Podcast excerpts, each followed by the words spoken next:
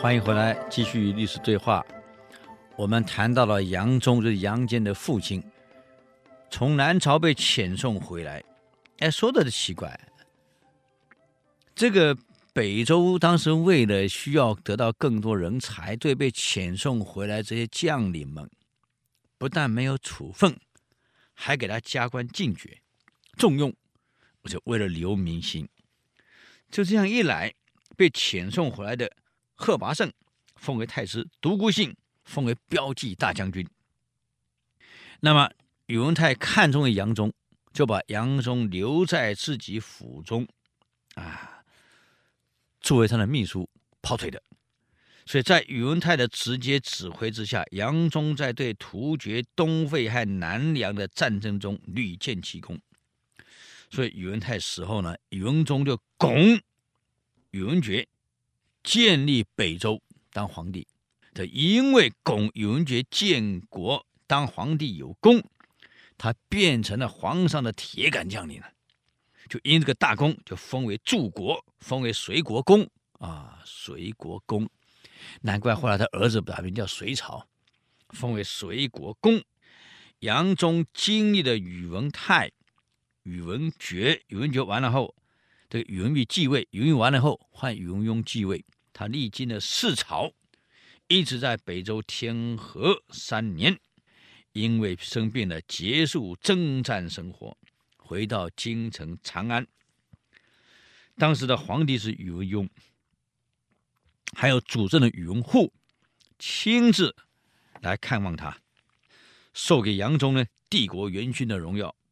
这没想到几天后，杨忠病逝了。所以病逝以后。所有的分封谁来接？古代父死子继嘛，时势杨坚就顶上来了。这个杨坚到底怎么样呢？他从小长相跟人不一样，《隋书》里面当然把他记载的，当然我们这个不能完全相信。这个中国历史很有意思，每个开国的君王，你看那个历史对他记载，对他脸的叙述、长相的叙述，啊，绝对是很奇怪的。这个我们不去管他。但至少有一件事可以确定的，就当时一代的枭雄宇文泰见了杨坚以后，因为杨忠关系认识杨坚，感叹说：“原文此儿风骨不是待见人，这家伙长相风骨不像我们北方穷光蛋家庭出来的孩子啊，长相完全不一样啊。”这个宇文毓继位当皇帝以后。因为他也见过杨坚，他总觉得这孩子长得怪啊，长得跟人家完全不一样，任何人碰到他都有一种害怕的感觉，那种威严啊不得了，所以就找了当时最会看面相的，叫做赵昭，去看一下杨坚，你回来给我报告，这孩子将来会不会当皇帝？如果会，那你讲什么下场？当然杀掉嘛。这赵昭就看了杨坚以后啊，就回来给皇上报告啊，跟皇上说了：“这杨坚的面相我仔细端过了，不管是动向、静向、外向、内向，我都仔细看了。皇上，你尽管安心，他最多最多只能封到柱国的料，当到柱国，柱国的现在的大将军呢。”有当部长而已，他最多只能干到部长。以他的相、体相、外相、内相、动向、静向，我的观察后，最多就是这样。所以皇上，你尽管安心，他脸上也没反骨，也不会成为一代奸雄，这个没事儿啊，最多就是当柱国。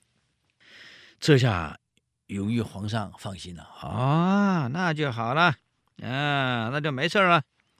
这没想到赵昭啊，给皇上讲完话以后，却私下跟杨坚这么说：“公来日当为天下君，必大诛杀而后定，善记彼言。”你看，这历史上记载的，公就是您老老兄啊，将来一定君临天下。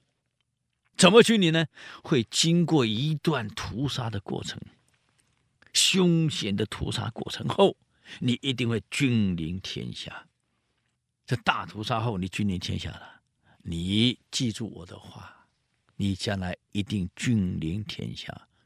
可是他为了保护杨坚，他给皇上说，他最多就是个柱国而已嘛。